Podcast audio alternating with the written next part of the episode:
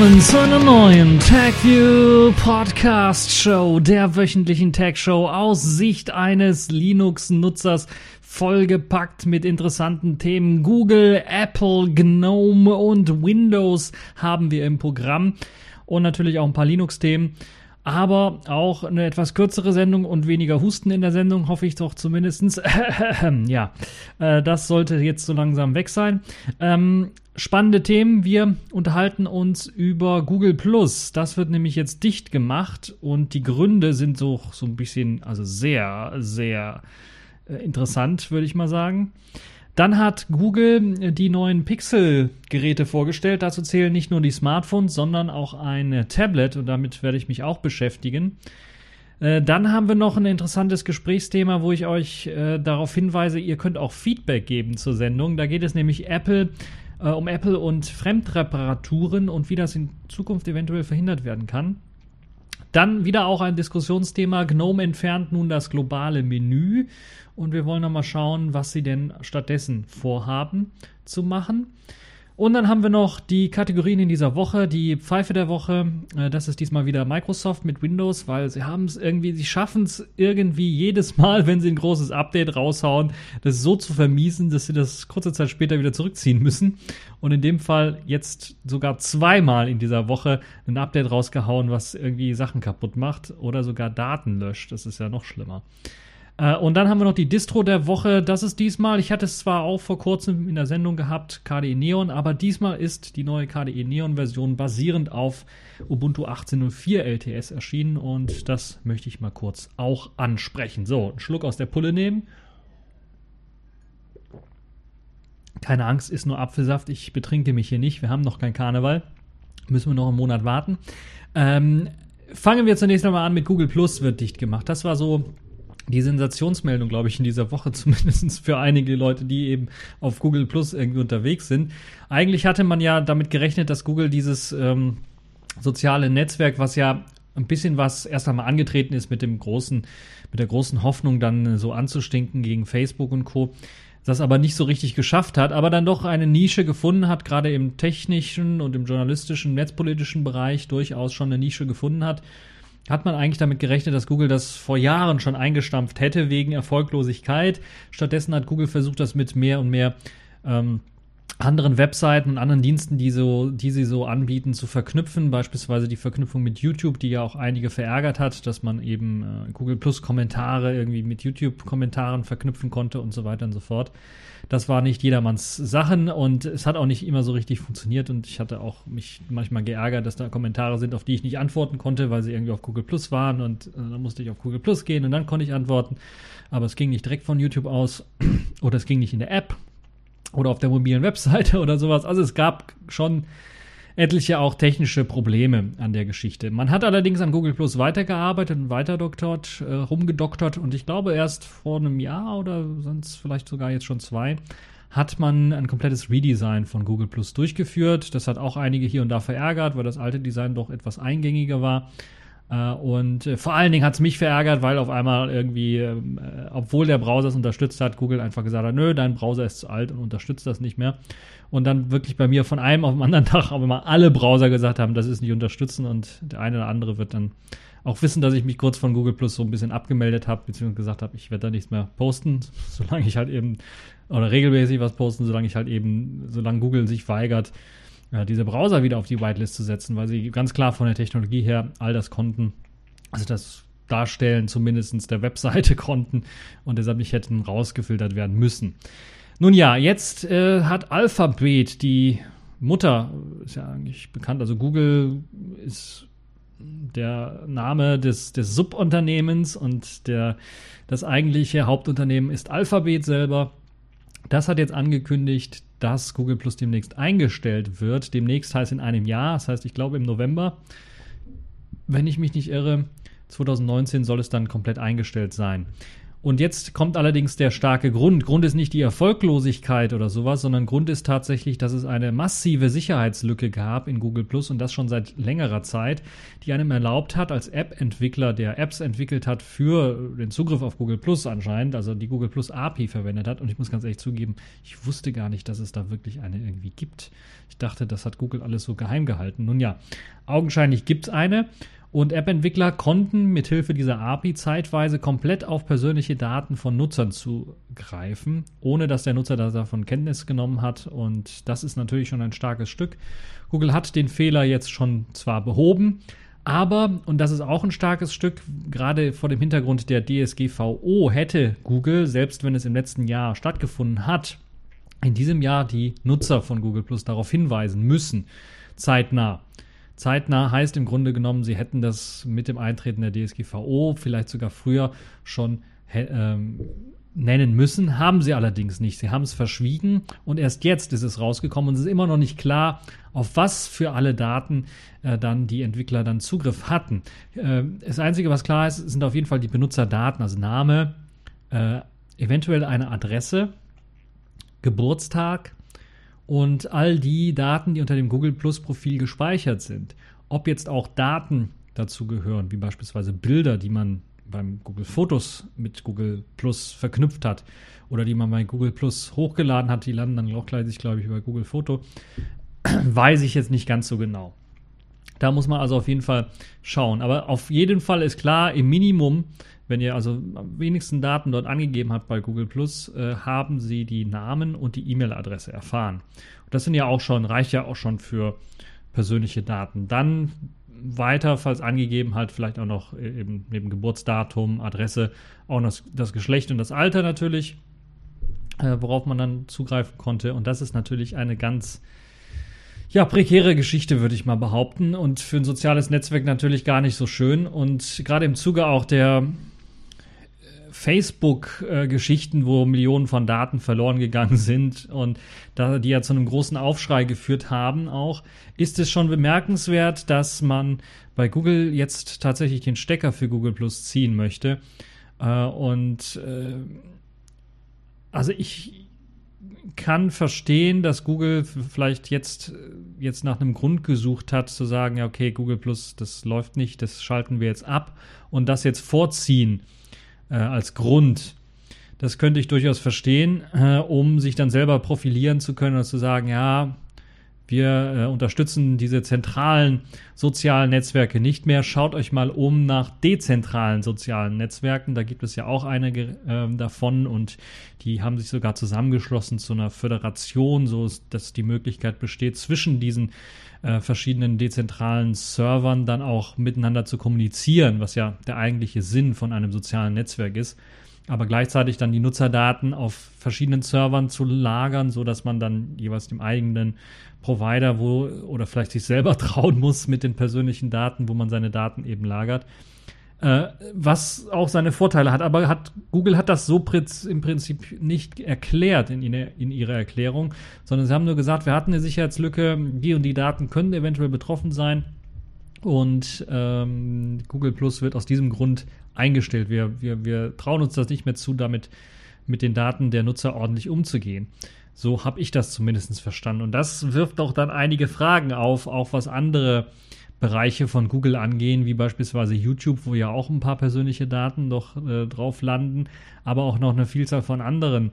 Äh, Google Mail beispielsweise, wo ja noch mehr persönliche Daten dann auch landen, weil ja auch E-Mails dort landen mit, äh, was weiß ich, Terminen, mit, mit Gedanken von Leuten, mit einem Gedankenaustausch von Leuten, ähm, das dazu genutzt werden kann, um natürlich Beziehungen herauszufinden zwischen Leuten oder auf andere Sachen in einem Leben eines, eines Menschen dann schließen zu können.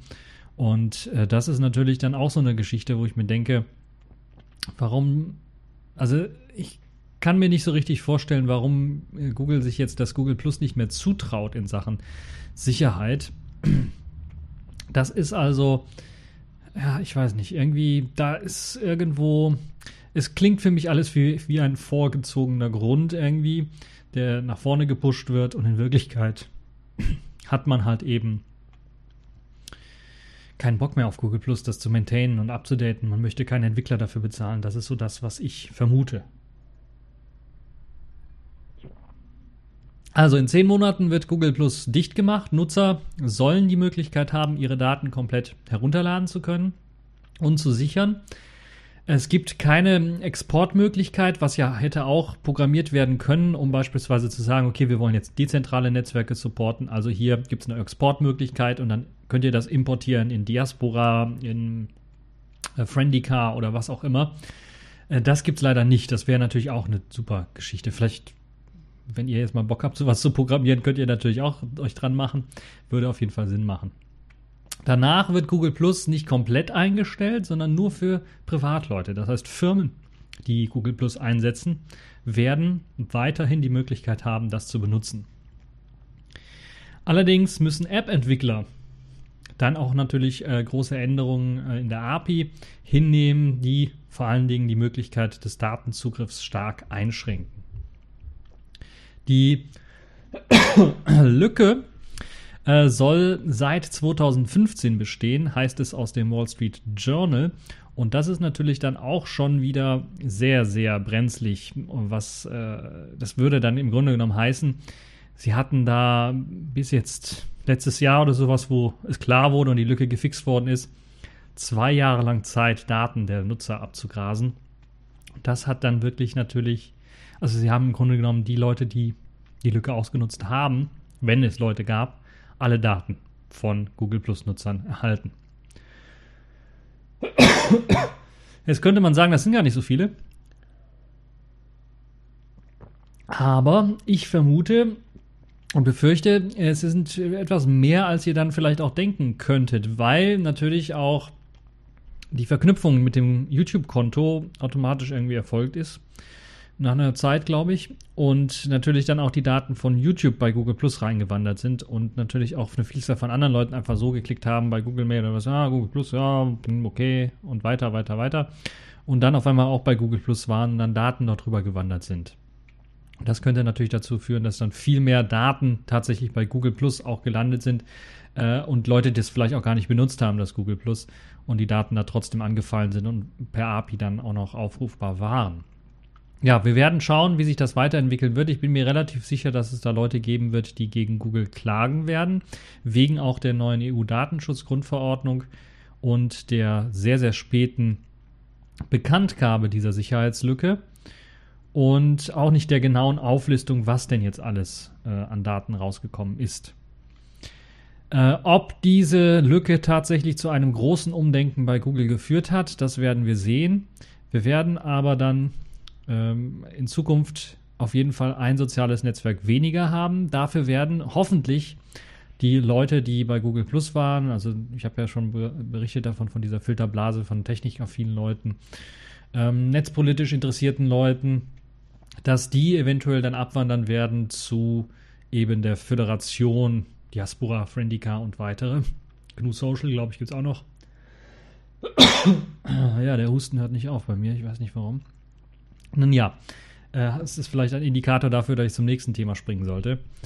Und das hat auch wieder was mit Google zu tun, denn Google hat neue Smartphones vorgestellt. Wie eigentlich schon vorher in Leaks, diversen Leaks bekannt gewesen, wurden die Pixel-Smartphones vorgestellt. Smartphones heißt eben das Pixel 3 und das Pixel 3 XL, also eine kleinere Variante und eine größere Variante. Kleiner heißt in dem Fall 5,5 Zoll OLED-Display, Touchscreen allerdings in der Länge gezogen, 2 zu 1 Format mit einer Auflösung von 2160 x 1080 Pixeln, also quasi das gestretchte Full HD.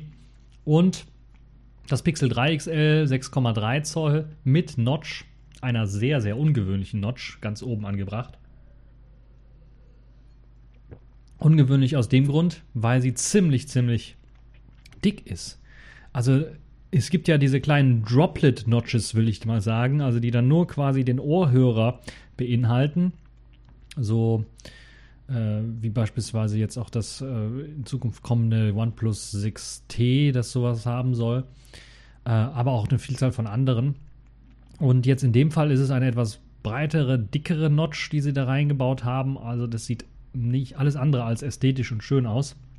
Der Grund, weshalb das da so dick und breit ist, liegt ganz einfach daran, dass man auch einen dicken und fetten Lautsprecher dort eingebaut hat. Also nicht nur einen Ohrhörer, sondern auch einen Lautsprecher, weil es eben wieder Dual Stereo Sound geben soll. Der so, glaube ich, sogar 40% lauter sein soll als noch ähm, äh, vor einem, ja, also als noch vor einer Version, also als noch beim Pixel 2. Im Grunde genommen. Das äh, 6,3 Zoll große OLED-Display hat ein 18,5 zu 9 Format, also ein bisschen was anders wegen eben dieser Notch-Geschichte. Und hat natürlich, weil Dual Stereo und ziemlich laut unten auch einen etwas größeren, breiteren Rand, als man das vielleicht gewohnt ist von diesen ganzen Notch-Smartphones oder Smartphones mit diesem Notch oben und dem fast randlosen Display, das so ein bisschen seltsam aussieht und anmutet, muss ich ganz ehrlich sagen. Also mir gefällt das nicht. Mir gefällt das kleinere 5,5 Zoll große Display, weil das symmetrisch aussieht, einfach einen Ticken besser. Ähm, was gibt es sonst noch an Daten zu sagen? Natürlich kommt hier wieder äh, das Gorilla Glass 5 vorne und äh, teilweise hinten, glaube ich, auch noch. Also die obere Geschichte hinten. Also die haben ja wieder dieses zweigeteilte Design. Das Design hat sich nicht geändert. Verschiedene Farben. Ähm, das kommen, die beiden Smartphones kommen natürlich wieder mit den Spitzenklassen äh, Prozessoren von äh, Qualcomm daher Snapdragon 845. Äh, den Smartphones stehen allerdings nur 4 GB Arbeitsspeicher zur Verfügung, was ich ziemlich interessant finde, weil ich doch mit 6 GB hätte gerechnet eigentlich. Ähm, aber laut ersten Testberichten soll das keinen großen Unterschied machen. Also ich gehe davon aus, dass da LPDDR4 Arbeitsspeicher verbaut ist und 4 GB, ja, dass das ausreichend sind, dass Google äh, auf jeden Fall da durch die Optimierung des Systems und die Schlankheit der Oberfläche äh, mit 4 GB Arbeitsspeicher durchaus zurechtkommen kann. Es gibt wahlweise 64 oder 128 GB internen Flash-Speicher und äh, die Speicher können nicht aufgerüstet werden per MicroSD-Karte. Dafür gibt es aber die Möglichkeit eben, ich glaube, Unlimited äh, für Bilder und Videos in der Google Cloud wird weiter angeboten. Es sind natürlich wieder LTE-Smartphones, die können mit einer Nano-SIM besteckt werden, also kein Dual-SIM. LTE Cat 16 wird unterstützt, WLAN AC, Bluetooth 5.0, NFC gibt es natürlich auch und GPS. Es gibt Staub- und Wasserschutz äh, gemäß der IP ähm, 6.8 Zertifizierung. Es gibt keine Klinkenansch keinen Klinkenanschluss, also Google hat sich da nicht eines Besseren belehren lassen. Und äh, das ist auch interessant, anders als beim Pixel 2 liegt diesmal auch äh, nicht nur ein Adapter für Kopfhörer dabei, sondern es gibt auch noch ein äh, passendes Pixel C Headset. Das heißt, das ist mit einem USB-C-Anschluss äh, ausgestattet. Das heißt, ihr braucht keinen äh, Dongle-Adapter für diese Headsets. Ein bisschen enttäuscht bin ich von der Akkulauf, äh, von der, von der nominellen Akkuzahl. 2915 mAh Akku im kleineren Pixel 3 und 3430 mAh im größeren Pixel. Muss man schauen, inwiefern und wie weit die Akkulaufzeit jetzt ausreichend ist. Wir werden sehen, äh, wenn die ersten Tests rauskommen. Das Gerät wird im November, Anfang November, ich glaube, den 2. November wird das auf den Markt kommen, hier in Deutschland auch. Und dann kann man sich äh, die ersten Testberichte dazu anhören und dann auch mal gucken, wie die Akkulaufzeit so ist. Ähm, Google optimiert ja auch sehr stark. Es kommt auch Android 9 direkt natürlich mit an Bord und äh, dann werden wir mal schauen, wie das dann so läuft. Ansonsten, was äh, gibt es da Besonderes? Ich habe ja schon die Lautsprecher erwähnt, die wurden wieder einmal äh, verbessert, sollen 40% lauter sein, sollen klareren Sound bringen und natürlich die Kamera. Es gibt keine Kameras in dem Sinn, auf der Rückseite zumindest nicht, sondern es gibt auf der Vorderseite nur zwei Kameras, die sollen eben diesen tiefen Unschärfe-Effekt erzeugen, sollen aber auch ein weiteres Bild, also dort gibt es eine Weitwinkelkamera und eine etwas, also normale Kamera, normale Tele-Etwas-Kamera. Äh, Modul. Das soll natürlich dafür sorgen, dass man weitwinkligere Fotos schießen kann mit mehr Leuten und vielleicht im Hintergrund ähm, zu sehen oder besser zu sehen. Aber natürlich soll das Ganze auch für die Tiefenunschärfe und den Tiefenunschärfe-Effekt, also des Bokeh, sorgen. Außerdem gibt es auf der Rückseite dann aber nur eine 12,2 Megapixel Single-Kamera, also eine einzige Kamera, die aber natürlich wieder mit Hilfe der Software und der Softwareoptimierungen dafür sorgen soll, dass wirklich tolle Fotos damit geschossen werden können. Google hat da also sehr, sehr viel Arbeit schon in der Vergangenheit rein investiert und hat jetzt hier das Ganze noch weiter verbessert und noch, äh, noch besser äh, gemacht, was das Analysieren von Szenen angeht. Und es gibt jetzt auch einen Nachtsch äh, ja, Nachtschussmodus, würde ich mal sagen, also wo man die Möglichkeit hat, dann auch in der Nacht äh, brillante Fotos schießen zu können. Das wird mit Hilfe von Software dann auch wieder gemacht. Und es wurden ein paar Fotos auch gezeigt bei der Präsentation, die dann doch schon ziemlich interessant aussahen. Dann, was gibt es noch? Es gibt noch eine extra Ladestation, denn äh, Qi-Laden oder Key-Laden, ne, Qi, glaube ich, heißt das. Äh, diese Technologie wird unterstützt. Dazu gibt es jetzt auch eine extra Ladestation von Google die einem erlaubt, das Gerät zu laden. Und das Tolle an der Geschichte ist, äh, dass äh, wenn man das ganze Smartphone da drauflegt auf diese Qi-Ladestation, dann wird das Smartphone erkennt diese Ladestation und wird in einen extra Google Assistant-Modus versetzt, sodass man auch die Möglichkeit hat, wie bei einem äh, ja, Google, äh, wie heißen die ganzen Google-Geräte, die man im Haus, also die kleinen Spiona Spionage-Lautsprecher und Mikrofone, die man dort reinstellt, um mit Google zu reden. Es verhält sich dann im Grunde genau so und dann kann, kann auch genauso genutzt werden. Da hilft natürlich dann auch, dass die Lautsprecher 40% lauter sind, weil sie dann halt eben auch einem gutes Feedback geben können. Also das auch vielleicht interessant für den einen oder anderen. Das kostet, glaube ich, 100 Dollar, Euros diese Ladestation oder 60, ich weiß es gar nicht mehr. Und soll auch die Schnellladefunktion ähm, unterstützen per Qi-Laden. Ja, wer sich dafür interessiert, muss aber auch ordentlich in die Tasche greifen. Ich bin jetzt nicht so begeistert von den Geschichten, zumindest was ich gesehen habe, war jetzt nicht so revolutionär oder interessant, wo ich sagen würde, oh, ja, die 850 Euro für die 64 GB Pixel 3 Variante würden sich lohnen.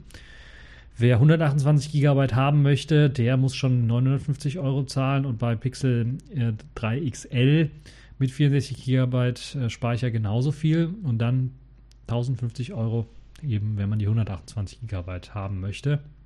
Das interessantere Gerät hm, vom Aussehen her ist zumindest das Pixel 3, weil die Innereien gleich sind, würde ich sagen. Das Display ist halt ein bisschen was größer, aber würde ich sagen, ja, bleibt schaut euch lieber das Pixel 3 an. Äh, und nehmt das mal in die Hand und schaut dann mal, weil ich glaube auch das Pixel 3 XL ist ein bisschen was zu groß, äh, zumindest aus meinem Geschmack her. Äh, die induktive Ladeschale, La, La, Ladeschale hat den Namen Pixel Stand und kostet 80 Euro. 80 Euro, also nicht 60 und nicht 100, sondern 80 in der Mitte. Genau. Und ja, wir werden mal sehen, wie sich das dann weiterentwickeln wird. Natürlich, klar, ein Google Pixel-Gerät wird weiterhin mit den neuesten Updates versorgt. Die kriegt ihr dann auch alle von Google. Das hat schon seinen Reiz und könnte auch den Preis so ein bisschen rechtfertigen. Aber ich muss ganz ehrlich sagen, für 850 Euro, da hätte die 128 Gigabyte Variante anfangen müssen und ich hätte auch gerne eine 256 Gigabyte, äh, dann für den 100er mehr. Und nicht so, wie das Google jetzt gelöst hat. Das finde ich so ein bisschen schade. Äh, ansonsten gibt es nicht wirklich was Spannendes äh, vom Pixel 3 zu berichten. Ich finde es immer noch schade, dass es, äh, also kein, dass da kein Platz ist, kann ich mir nicht vorstellen, gerade beim großen Gerät für einen analogen äh, Klinkenausgang, den ich mir hätte gewünscht für die ganze Geschichte.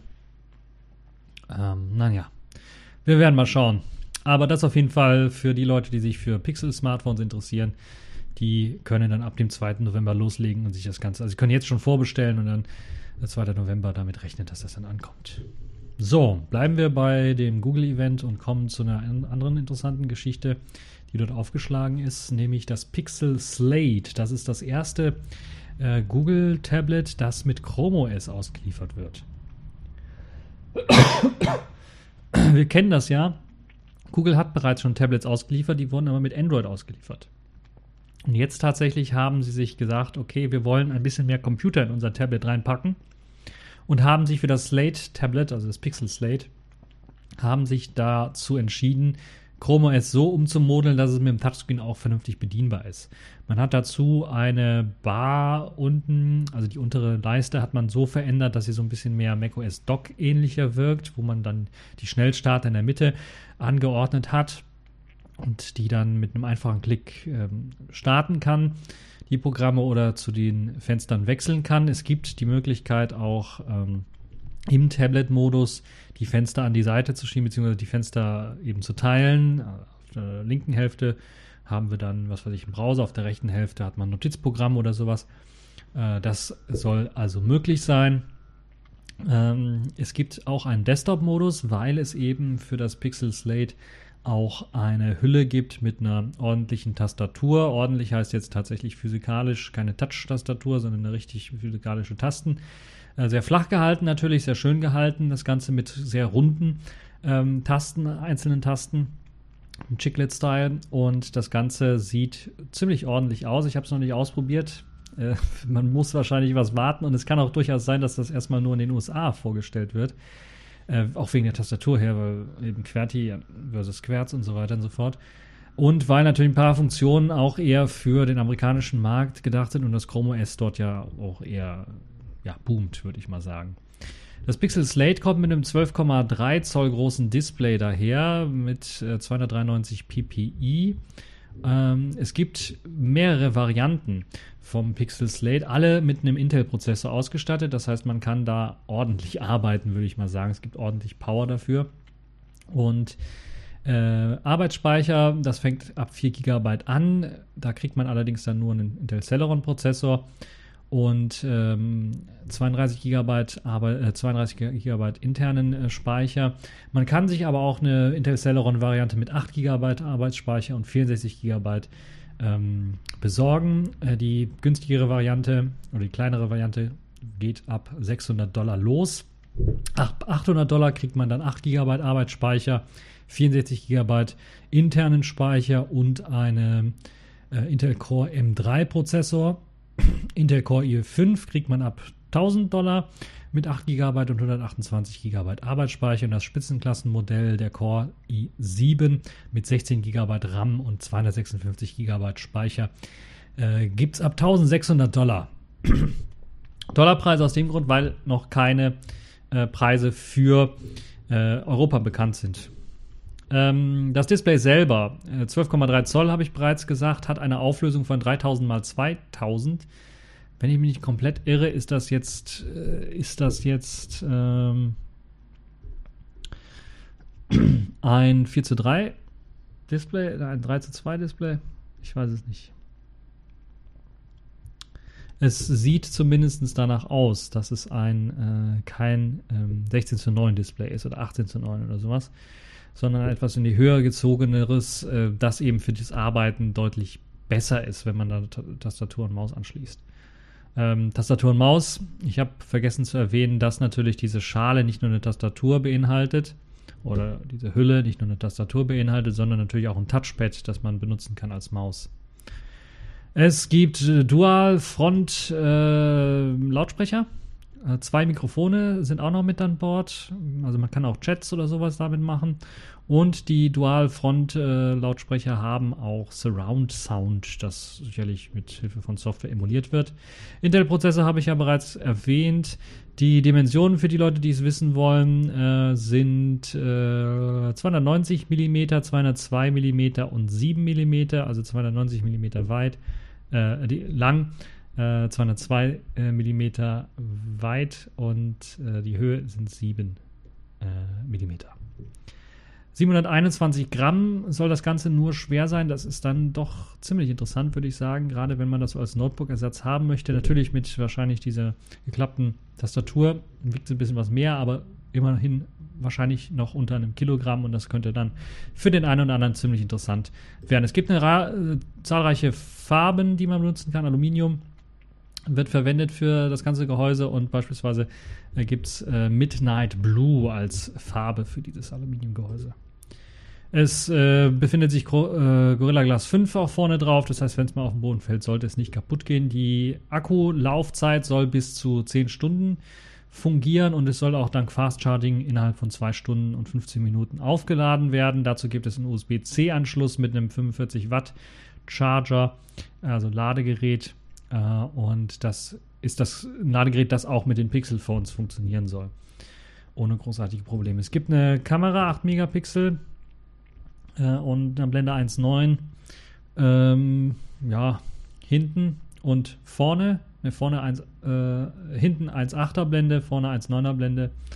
Äh, und äh, vorne, glaube ich, kein Autofokus, hinten ein Autofokus. Mit einem sollte auf jeden Fall reichen für Videoconferencing, beispielsweise die vordere Kamera, Full HD, 30 Bilder pro Sekunde ohne Probleme. Äh, WLAN, ABC, also 5 GHz und 2,4 GHz Bereich. Bluetooth allerdings nur Version 4.2.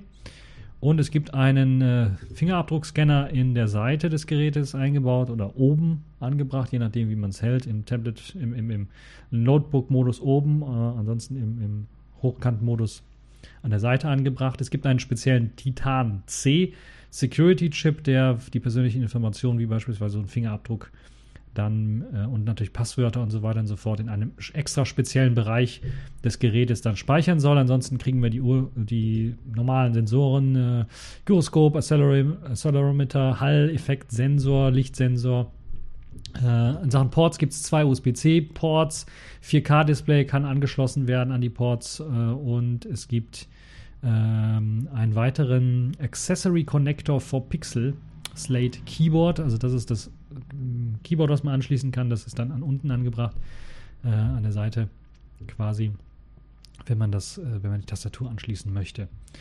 Ja, ähm, interessant, wie ich finde. Bisschen nur zu teuer, würde ich mal meinen. Ähm, dafür wird also ein ordentlicher Prozessor ausgeliefert und man kann es natürlich auch als ordentlichen Laptop-Ersatz, als ordentliches Laptop-Ersatzgerät dann eventuell verwenden.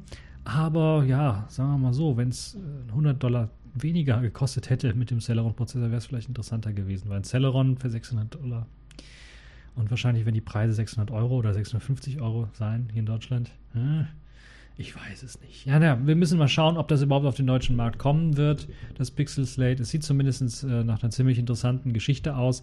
Äh, selbst wenn man da eben nicht das Chrome OS drauf haben möchte, sondern sich ein ganz normales Betriebssystem installieren möchte, ein Linux oder sowas, Linux-Distro äh, des Vertrauens draufpacken möchte, sollte es natürlich auch ohne Probleme drauf laufen. Und das ist, glaube ich, gerade für die Leute so interessant, weil Chrome OS selber reizt mich jetzt nicht ganz so. Obwohl natürlich die Chrome OS-Version, die da installiert wird, die Möglichkeit hat, Android-Anwendungen auszuführen. Der Play Store wird vorinstalliert sein man hat die Möglichkeit, dann Android-Anwendungen auszuführen. Und man wird auch die Möglichkeit haben, Linux-Anwendungen auszuführen. Das sei auch gesagt. Also es wird, das Chrome OS ist nicht komplett unnütz, sondern es wird dadurch ein bisschen was nützlicher. Es hat zwei Modi, einen Tablet-Modus, wo dann quasi in Vollbild die Programme, also der Programmstarter angezeigt wird und es wird einen ähm, Desktop-Modus geben, wo dieser Programmstarter dann weg ist und man dann das Menü für das Starten der Programme dann benutzt oder eben das Dock unten oder das Panel unten benutzt, um äh, schnell Programme starten zu können. Ja, es klingt nach einer interessanten Idee, leider ein bisschen was zu teuer aus meiner Sicht äh, und ja, schauen wir mal, wie sich das dann weiterentwickeln wird und ob das Gerät hier dann in Europa auch, auch rauskommen wird. Apropos neue Geräte, kommen wir so ein bisschen zu Apple. Apple hat ja immer mal wieder Probleme gehabt mit Fremdreparaturen. Also wenn einfach mal ein Drittanbieter gesagt hat, okay, hier das iPhone oder den Laptop, den reparieren wir mal kurz. Und hat jetzt seit äh, kurzem im neuesten MacBook Pro aus diesem Jahr ähm, eine Software- und Hardware-Sperre eingebaut. Wobei man jetzt dazu sagen muss, die ist noch nicht scharf geschaltet, kann aber in Zukunft einfach mit einem Switch scharf geschaltet werden und das würde dann verhindern, dass unabhängige Drittanbieter die Notebooks dann reparieren können. Und das berichtet, berichten einige Medien jetzt in äh, diesen Tagen und ich wollte das mal unbedingt diskutieren, weil Apple hat sich dazu persönlich nur geäußert, dass es noch nicht scharf geschaltet worden ist. Aber man hat die Infrastruktur dafür schon eingebaut in die Laptops. Und in dem MacBook Pro sieht es dann zum Beispiel so aus, dass äh, Apple unter der Bezeichnung Apple Service Toolkit 2 eine Software eingeführt hat, die eben die Sperre bei allen MacBook Pros äh, ausschalten können soll oder man muss diese Software dann in Zukunft eventuell einsetzen, wenn man beispielsweise den Arbeitsspeicher ausgetauscht hat, falls man den überhaupt austauschen kann. Ich weiß nicht, ob die bei den MacBook Pros nicht mittlerweile auch festgelötet sind. Oder irgendeinen Chip austauscht oder sowas, muss man dann in Zukunft wahrscheinlich diese Software benutzen und die Software hat halt eben nur Apple oder die zertifizierten Reparaturwerkstätten von Apple.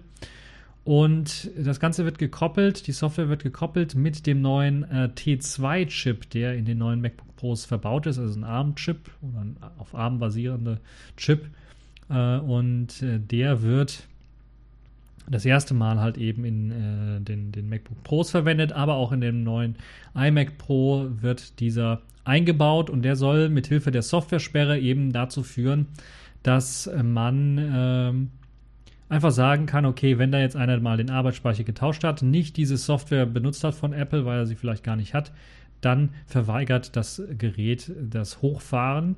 Und das kann sogar so weit führen, dass man sagt, okay, das wurde einmal schon getauscht, selbst wenn man dann wieder zurücktauscht, das die Originalkomponente einbaut, wenn sie gerade nicht kaputt war, sondern einfach mal sagen wollte, ich wollte statt 4 8 GB Speicher oder statt 8 16 äh, wenn man selbst die, die alte Komponente wieder einbaut, wird das nicht zurückgesetzt, sondern es bleibt dann gesperrt, solange man halt eben dann nicht wieder zu Apple geht und das dann freischalten mit Hilfe dieser AST2 Software.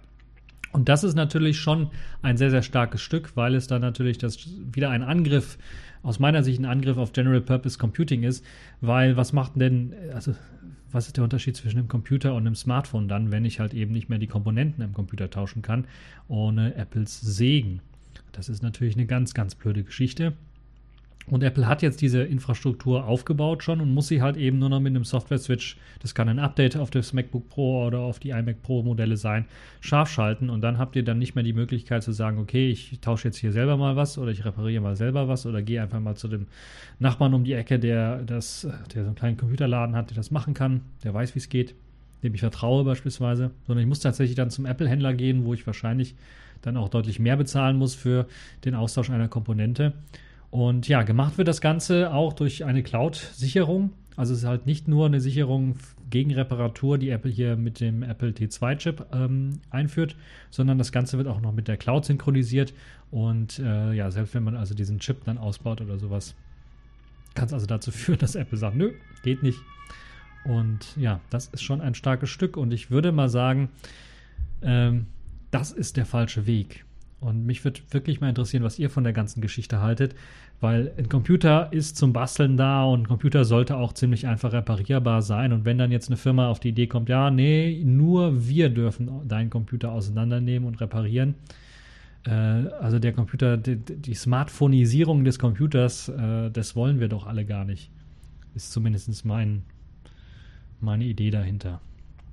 Nun ja, wie gesagt, es ist noch nicht scharf geschaltet, aber könnte in Zukunft scharf geschaltet werden und dazu führen, dass halt dann auf einmal alle diese MacBooks nur noch bei Apple repariert werden können oder bei zertifizierten Stellen von Apple und nicht mehr von Drittanbietern, was ich glaube auch ein paar Gesetze dann gegen ein paar Gesetze hier in der EU verstoßen würde.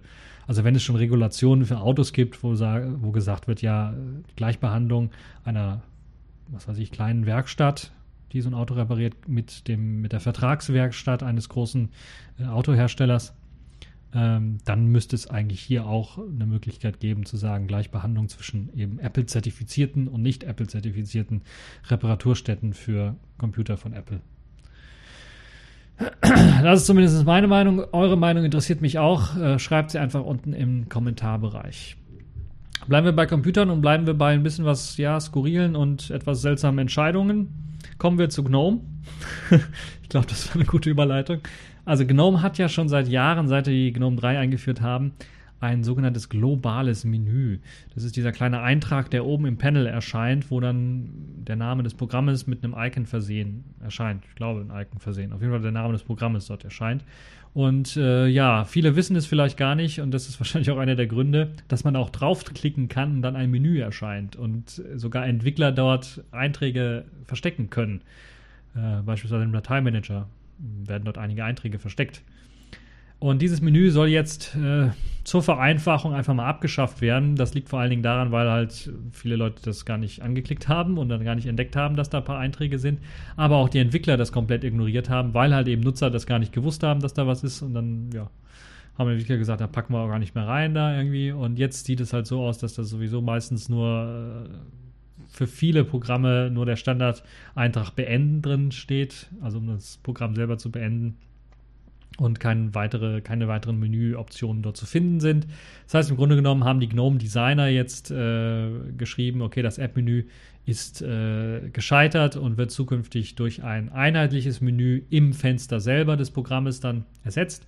Das heißt, jedes Fenster selber wird wahrscheinlich irgendein Hamburger Menü oder sowas bekommen, wo dann halt eben die Menüeinträge, die vorher in diesem globalen Menü zu finden waren, dann dort hineinwandern werden. Und das passiert, soll automatisch passieren für die Anwendungen, die sich nicht aktualisieren oder die nicht explizit darauf hinarbeiten und soll dann mit der Einführung von GNOME 3.32 dann spätestens abgeschlossen sein. Dort wird halt eben dann das globale App-Menü nicht mehr unterstützt und jede GNOME-Anwendung, die eben das bisherige App-Menü äh, mit den verfügbaren Einträgen benutzt, wird dann halt eben automatisch im Fenster einen neuen Button finden, wo dann diese Einträge hingewandert sind. Das ist also der Plan von den GNOME-Leuten. Mich würde interessieren, was ihr davon haltet. Ich im Prinzip äh, kann ich da nur zustimmen. Das Menü habe ich auch kaum benutzt und äh, kaum, also ich glaube auch nicht, dass der normale Benutzer dort hätte irgendwie was finden können. Ähm, Interessant wird natürlich dann zu sein, wird dann auch, das ist bisher geplant, auch der Indikator dafür, dass eben das gerade aktuelle Fenster, was da läuft, also was man normalerweise kennt, also eine Taskbar kennt man ja, oder auch bei, bei macOS das Dock oder bei, auch bei Linux-Systemen, da gibt es auch mittlerweile Docks, wo dann auch die aktuell ähm, im Vordergrund befindliche Anwendungen dann Anwendungen in einem Panel, in einem Dock, in einem Taskleister angezeigt wird. Das soll eben ebenfalls verschwinden. Das heißt, der Menüeintrag komplett aus dem oberen Leiste verschwinden. Und das würde dann heißen, dass nur noch im versteckten Schnellstarter eventuell, wenn die Anwendung unter Favoriten steht oder eben gerade läuft, dort die Anwendung dann, der Anwendungsname oder das Icon zu finden sein wird. Das könnte also noch ziemlich interessant sein. Dann hat man sich natürlich auch noch weiter dafür ausgesprochen, die Client-Side-Decoration äh, weiterhin durchzusetzen. Und äh, ja, das wird interessant sein, inwieweit dann eventuell dieses globale Menü dann auch Auswirkungen auf andere Desktops wie zum Beispiel KDE Plasma hat. Gerade dort wird natürlich die äh, CSD, also das Client-Side-Decoration-Gedönse, sehr stark ähm, sehr stark rumdiskutiert beziehungsweise auch kritisiert, dass das dort eingesetzt wird. Und man, jeder, der mal so eine GTK3-Anwendung auf einem KDE Plasma Desktop ausgeführt hat, wird wissen, warum, weil das einfach aussieht wie hingeschissen. Also das passt überhaupt nicht dort rein und äh, mir gefällt es nicht, muss ich ganz ehrlich sagen. Aber das ist natürlich äh, Sache der Nutzer. Das sollen die Nutzer selber entscheiden, was ihnen am besten gefällt. Mm, solange die Anwendung irgendwie benutzbar ist auf den verschiedenen Maschinen und weniger Probleme macht, habe ich da keinerlei Einwände gegen, auch wenn mir das ästhetisch vielleicht nicht äh, am besten gefällt, dass man also keine äh, richtige Fensterleiste hat, um eine GNOME-Anwendung selber ja, mich würde interessieren, was ihr von der ganzen Geschichte haltet, ob ihr diese Menüs eigentlich gefunden habt oder ob ihr jetzt erstmal schlauer geworden seid und gesagt, oh, da ist ja ein Menü versteckt. so nach dem Motto. Nun ja, würde mich mal interessieren, was ihr von der ganzen Geschichte haltet. Und äh, ja, das war es erst einmal für die News in dieser Woche. Und kommen wir jetzt einmal zu den Kategorien in dieser Woche. Accepted. Connected. Complete. System activated. All systems operational.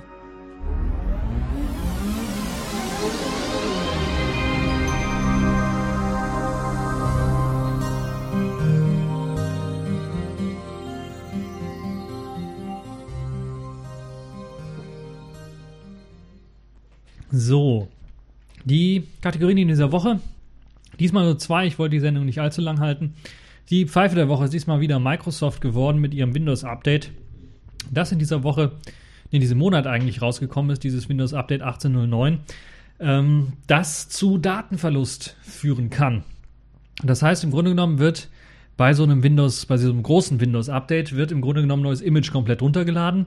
Die alten Daten werden irgendwo gesichert und dann wird Windows quasi neu installiert. Und dann werden die alten Daten wieder als Backup eingespielt. Das Problem ist, dass das Ganze nicht so richtig funktioniert hat bei der 1809er Version. Und der Skandal an der Geschichte, weshalb ich dann jetzt Microsoft als Pfeife der Woche dann bezeichnen würde, ist, es gibt ja Tests vorher. Microsoft liefert ja diese Updates vorher schon mal an Beta-Tester aus und eine bestimmte Gruppe auch, die teilweise sogar NDAs unterschrieben hat.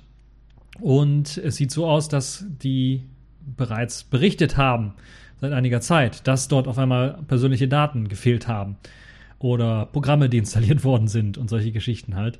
Und Microsoft sich das nicht irgendwie gestört hat und erstmal gesagt, oh, wir liefern es einfach mal aus und schauen, was passiert, so nach dem Motto. Und dann auf einmal äh, waren auf einmal die Daten verschwunden. Also auf einmal war der äh, Ordner eigene Dateien leer oder sowas und alle Daten waren weg. Und dann ist man natürlich erst einmal geschockt, nachdem man so ein Update installiert hat. Und eines ist auch klar, bei einigen Windows 10 Updates oder Upgrades in dem Fall hat man gar nicht die Option zu sagen, ja, ich möchte das nicht installieren, sondern ich kann nur auswählen, ich möchte es später installieren.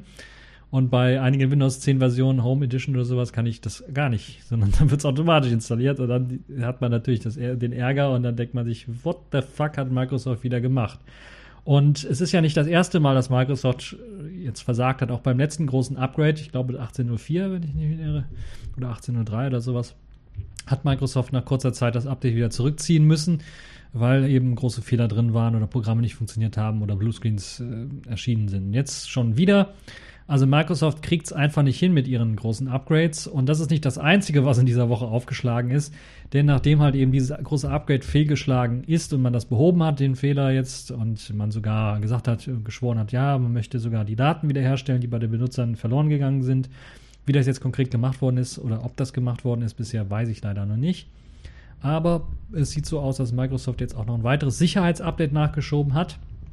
Und dieses Sicherheitsupdate hat wieder mal für Probleme gesorgt, weil es halt bei einigen, ich glaube HP-Rechnern war es, dazu geführt haben, dass äh, der, der Tastaturtreiber oder der Maustreiber oder sowas da ein Bluescreen verursacht hat. Das heißt, da stürzt halt jetzt die Kiste bei den Leuten immer ab.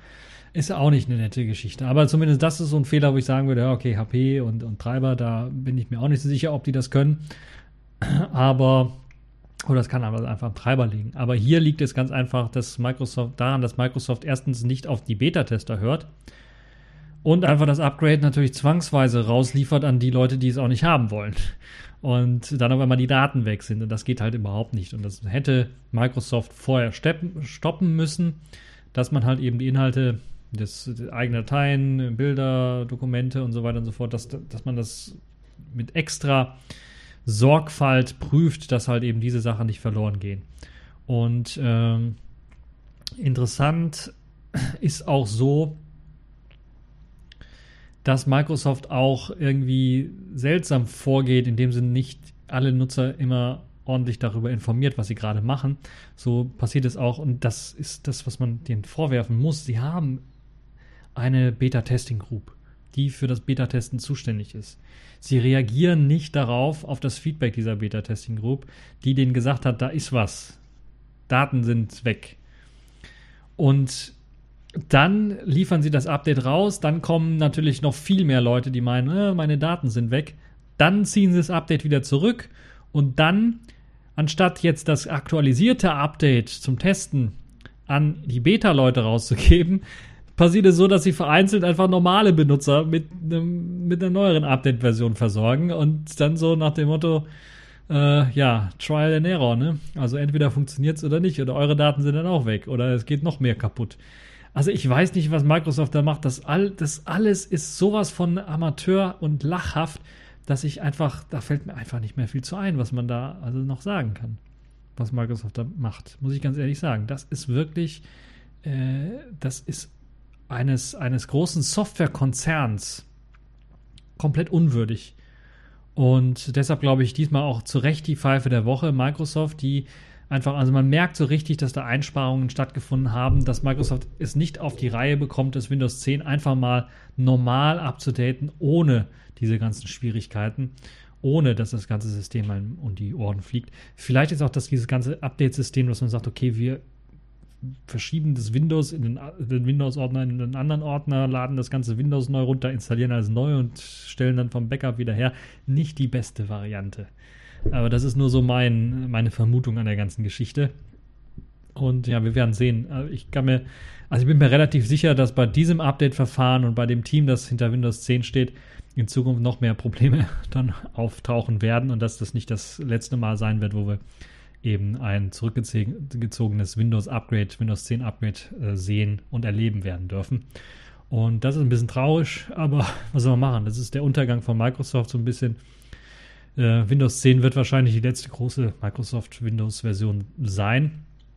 Ähm, nicht nur, weil Microsoft gesagt hat, ja, wir bleiben da einfach jetzt stehen und aktualisieren einfach nur so weiter, sondern weil eben auch die meisten Leute dann irgendwann mal die Schnauze voll haben werden von dem System und dann wechseln werden auf andere Systeme. Und welche Systeme das dann sein werden, werden wir dann mal noch sehen. So, machen wir mal weiter mit erfreulichen News. Kommen wir zur Distro der Woche. KDE Neon ist rausgekommen in einer neuen Version, nämlich in einer rebasten Version, rebasierenden Version auf Ubuntu 18.04. Ihr wisst, KDE Neon hat bisher auf der 16.04er Variante äh, basiert von Ubuntu. Äh, die hatte natürlich ein bisschen was älteren Software-Stack. KDE Neon hat sich äh, bemüht, den zu aktualisieren, soweit es halt eben Plasma selber beansprucht oder einfach benötigt hat. Jetzt ist die neue Version 18.04 rausgekommen. Das ermöglicht euch natürlich dann auch neuere andere Softwarepakete, die jetzt von Kardineo nicht gepflegt werden, dann auch einzuspielen. Und das Ganze kommt dann mit einem soliden Kern daher, natürlich, wie man das so kennt. Ubuntu 18.04 LTS ist ja auch schon 18.04.1, glaube ich, oder 18.04.2 draußen, soweit ich mich erinnere. Also da ist auch schon äh, ist auf jeden Fall schon stabilisiert. Das Ganze kommt natürlich wieder mit den letzten neuesten Plasma-Versionen daher, dem Plasma Desktop 5.14 mit dem schönen neuen Wallpaper, das so ein bisschen futuristisch anmutet und äh, ja, das alte Design so ein bisschen durchbricht, zumindest sieht es so aus. Und ja, viele neuen Features in Plasma 5.14. Plasma 5.14 ist auch erschienen, glaube ich, in dieser Woche oder letzten Woche. Äh, und da macht es natürlich auch Sinn, mal da sich äh, KD Neon anzuschauen. Es gibt KD Neon in verschiedenen Versionen, wer sich das Ganze äh, anschauen möchte und runterladen möchte. Dort gibt es drei Versionen im Grunde genommen. Für den Otto-Normalverbraucher gibt es die User Edition. Dort kriegt ihr die aktuellste, neueste, stabile KDE-Software-Basis. Äh, dazu zählen Plasma, KDE Applications und KDE Frameworks natürlich. Äh, ist eine 64-Bit äh, User Edition. Äh, als Live-Image kann man sich das Ganze runterladen. Ähm, lasst mich nicht lügen, wie groß ist das Ganze? 1,7 Gigabyte. Dann gibt es die Developer Edition, einmal in der Git Unstable und Git Stable Variante. Git Unstable heißt, ihr kriegt sobald halt irgendwie ein Update äh, in, in den Branch, in den Master Branch reinkommt, kriegt ihr das Update dort auch direkt. Das kann natürlich Sachen komplett kaputt machen. Git Stable ist schon ein bisschen was anders. Das featuret dann halt eben auch wieder pre-released KDE-Software äh, die aber dann halt eben äh, von dem Bugfix Branch kommen. Das heißt, das ist schon ein bisschen was stabiler, wurde getestet. Es macht nicht alles kaputt, sagen wir mal so. Ich persönlich habe äh, die Developer Edition Git Stable drauf. Das heißt, ich kriege wirklich die aktuellsten Entwicklerversionen auch von KDE Plasma, kann die testen und kann dann gucken, ob irgendwas kaputt geht. Äh, Git Unstable wäre natürlich für Entwickler interessant, die tatsächlich ihre Software gegen die aktuellste KDE Plasma Software testen wollen oder selber auch Plasma-Entwickler sind und an der einen oder anderen Stelle einfach mal schauen wollen, ob da was kaputt geht oder was zu reparieren ist. Ähm, also das sind so die drei Versionen und äh, die lassen sich herunterladen. Die Git Stable und Unstable Versionen werden auch so im 1,7 Gigabyte Bereich sein. Da wird sich also nichts Großartiges ändern. All diese Versionen gibt es jetzt eben auf Basis von Ubuntu 18.04. Und ihr könnt natürlich das Ganze herunterladen, nicht nur als äh, ISO-Dateien, sondern es gibt auch Docker-Images, die ihr herunterladen könnt. Und die KDE Neon ISOs sind natürlich auch signiert und es gibt auch ein äh, Tool für diverse äh, Distros und äh, Betriebssysteme, das ihr benutzen könnt, um diese ISOs beispielsweise auf einen USB-Stick zu bannen und das Ganze dann auch als Live-System natürlich hochzufahren, zu benutzen, auszuprobieren und zu installieren dann. Ähm, wer mehr Informationen haben möchte, kann auf die KD Neon Webseite gehen. Dort wird auch nochmal alles erklärt. Und ihr habt natürlich auch die Möglichkeit zu spenden und ihr könnt sogar, falls ihr das wollt, KDE Neon gibt es auch auf dem KDE Slimbook, das man kaufen kann von einem spanischen Hersteller, 13,3 Zoll äh, Ultrabook. Und es gibt jetzt auch sogar äh, seit kurzem, und das wird wahrscheinlich demnächst auch noch angekündigt werden, gibt es äh, auch ein KDE Neon Image für das Pinebook und vielleicht in Zukunft werden wir das Pinebook direkt mit KDE Neon ausgeliefert äh, sehen. Und dann werden wir auch schauen. Ich bin mir nicht sicher, ob es die 1804er Variante, ich glaube, es ist die 1804er Variante, die man dann auch direkt bekommt mit äh, dem Pinebook. Pinebook ist ein 99 Dollar Laptop, also da kann sich jeder das Ganze auch nochmal besorgen und anschauen. Äh, auch im Ultrabook-Style gehalten, natürlich mehr Plastik dran, weil irgendwo muss eingespart werden. Aber trotzdem interessant. Ich hatte auch vor ein paar Wochen davon berichtet. So, Dann sind wir jetzt schon am Ende dieser TechView Podcast äh, Show. Ich hoffe, es hat euch gefallen. Ihr hattet Spaß dran und äh, es ist ja doch etwas länger geworden, als ich gedacht habe. Aber trotzdem spannende Themen. Habt noch eine schöne Zeit. Ist ja jetzt wieder fast Hochsommer, würde ich mal fast schon sagen. Wir haben in Köln gerade, äh, wir haben in Köln gerade, glaube ich, 29 Grad draußen. Das ist, müsst ihr euch mal vorstellen, im Oktober. Ja, globale Erwärmung. Nun ja, ähm, das war's für diese TechView Podcast Show und bis zur nächsten Show. Wow.